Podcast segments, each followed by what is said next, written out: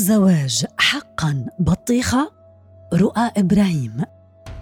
أسبوع مر على عودتي إلى عملي من إجازة الزواج حين تلقيت خبر وفاة والد زميلتي.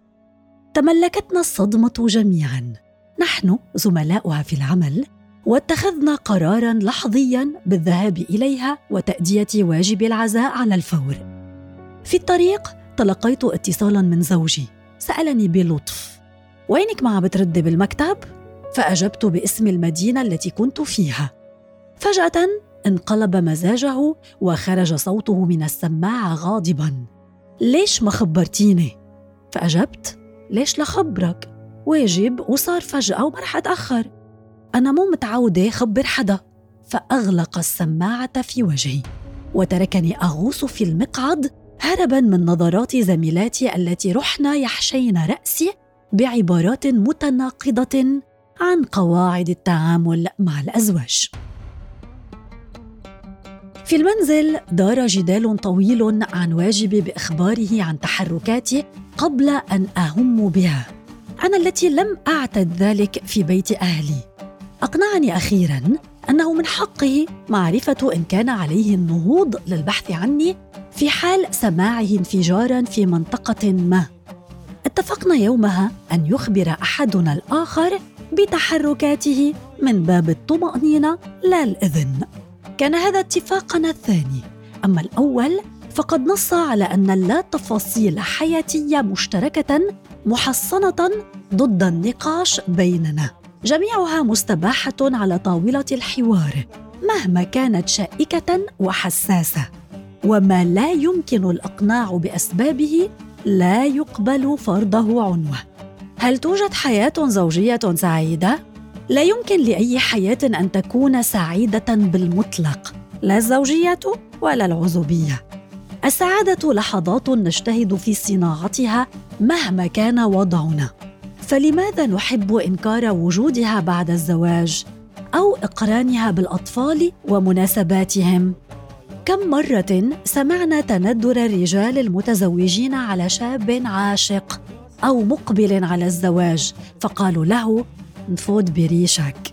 وكم من امرأة متزوجة شكت لصديقاتها أن كل الرجال مثل بعض نكدين وما بيلبق لهم شيء أين ذهبوا بأيام الخطوبة الملتهبة وأحلام الحب الرومانسية وشهور العسل؟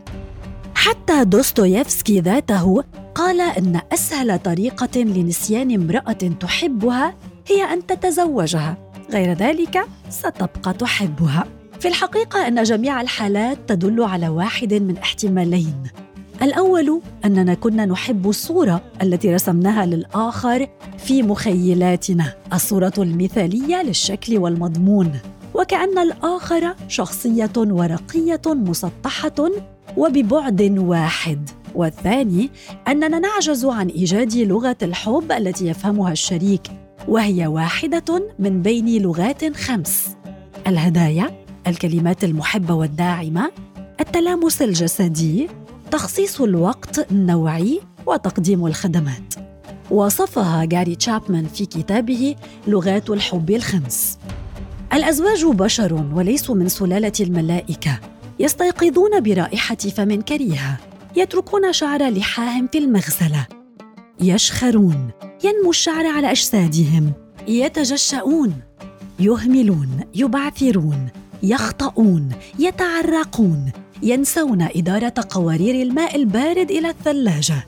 ولكن هذه الأجزاء منهم قد لا تكون مرئية قبل تقاسم السقف المشترك. فهل يصح نكران صفاتهم الجميلة؟ على حساب هفواتهم البشرية. إن مفتاح الحياة الزوجية السعيده يكمن في التقبل ولا شيء آخر سوى التقبل والتعاطف وتبادل الأدوار.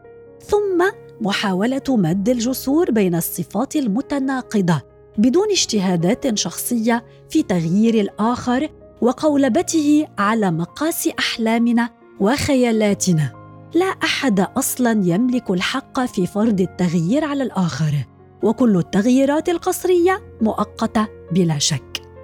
بعد سنوات سبع توقف زوجي عن انتظار الصبيحة التي سأستيقظ فيها باكرا وتوقفت عن انتظار نبرة صوت مختلفة عندما يكون غاضبا لأجلي عنها عندما يكون غاضبا مني.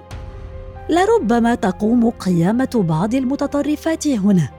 سينعتني بالخانعة. سيتبرأن مني. لكن الأمر برمته مجرد تكيف مع وجود شخص آخر. اخترنا أن نتقاسم معه الطريق. ووعدنا أن نبذل في سبيل ذلك كل ما من شأنه أن يضيف المتعة والهناء والراحة للرحلة. لماذا يكون تكيفنا مع طبائع والدينا وأطفالنا وزبائننا ومدرائنا وزملائنا وأصدقائنا؟ مرونة. وعندما يصل الأمر إلى التكيف مع طباع الشريك يصبح خضوعا. أفكر أحيانا أن الزواج بمعنى التزاوج هو قد يكون فطريا وغريزيا. أما الزواج بمعنى المشاركة فهو ما يحتاج تهذيبا كبيرا للأنا في سبيل إنجاحه. بين الحب والتعلق أنا امرأة مستقلة لدي عملي الخاص وذمتي المالية المنفصلة. أحب نفسي اولا والعالم بأسره تاليا. لا أشعر بأنني أقل شانا من شريكي ولست معه اليوم فقط لأنني لا أستطيع العيش بدونه. أعي أن الزواج إضافة لحياتي وليس مستقرها أنا معه بقراري واختياري وهذا ما يجعلني أغدق عليه حبا غير مشروط. إن الفرق بين الحب والتعلق هو الفرق بين القوة والضعف. بين الاستقلال والتبعية بين الاختيار والفرض. لم ارى في حياتي رجلا يحب امرأة اختصرت حياتها فيه ولا امرأة تحب رجلا يحبها أكثر من نفسه. الزواج لا يعني إفناء نفسك في سبيل الآخر ولا أن تذوب فيه ولا أن يمتلكك وتصبح نسخة متطابقة عنه. إنه نقطة التقاء. قبضتان متشابكتان وقبضتان حرتان. خط أفق بين بحر وسماء. لكل منهما امتداده الحر المنطلق من الجهه المقابلة. الامتنان عصا سحرية. أحد الذين تقدموا لخطبتي كان بخيلا.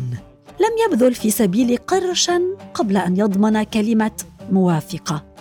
حدثني كثيرا عن اليوم الأسود والقرش الأبيض والأشياء الاستهلاكية وغير الضرورية بينما نمر أمام محل الورد. أتذكر هذه التجربة في كل مرة يدخل فيها زوجي المنزل وفي شعبته عشرات الأشياء التي تفنى خلال دقائق وتبقي على دحقتي لساعات. فاهطل عليه امتنانا وشكرا بكل اللغات التي أعرفها. هو الآخر تلتمع عيناه عندما أقدم له قراءة لنص كتبه. ربما يتذكر حبيبة سابقة لا جلد لديها لقراءة شيء غير الفناجين. إنه يجيد شكري على المائدة أمام أطفالنا على تحضير الغذاء. كما أجيد شكره على القيام بأشياء كثيرة مدرجة اوتوماتيكيا في قائمة واجباته. ولا يفترض أننا ننتظر الشكر على واجباتنا إلا أننا لا ننكر بأننا نفرح به كثيرا. فأفكر بأن مبتكر عبارة لا شكر على واجب شخص متملق.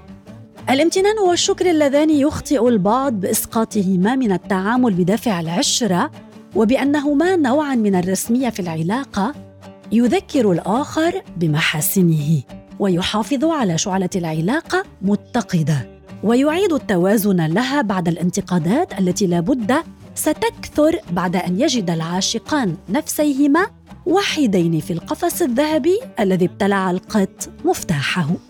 هل الزواج بطيخة حقا؟ الجميع يجزم بأن الزواج بطيخة مقفلة إما أن تكون حمراء أو بيضاء وسيحدد لونها شكل الحياة الزوجية إلى الأبد. وهذا ما لا يوافق عليه جون غوتمان الذي وضع كتابا مهما أسماه المبادئ السبعه الأساسية لجعل الزواج يعمل. فدل المتزوجين والمقبلين على الزواج على الطريقة الصحيحة في تلوين بطيختهم بالأحمر أو اختيار واحدة حمراء. وقد يكون مجاز الزواج بطيخة كناية عن الحياة الزوجية مجهولة. والتي ستكون كذلك بالطبع ما دام كل من الشريكين جاهلا بنفسه وبالآخر.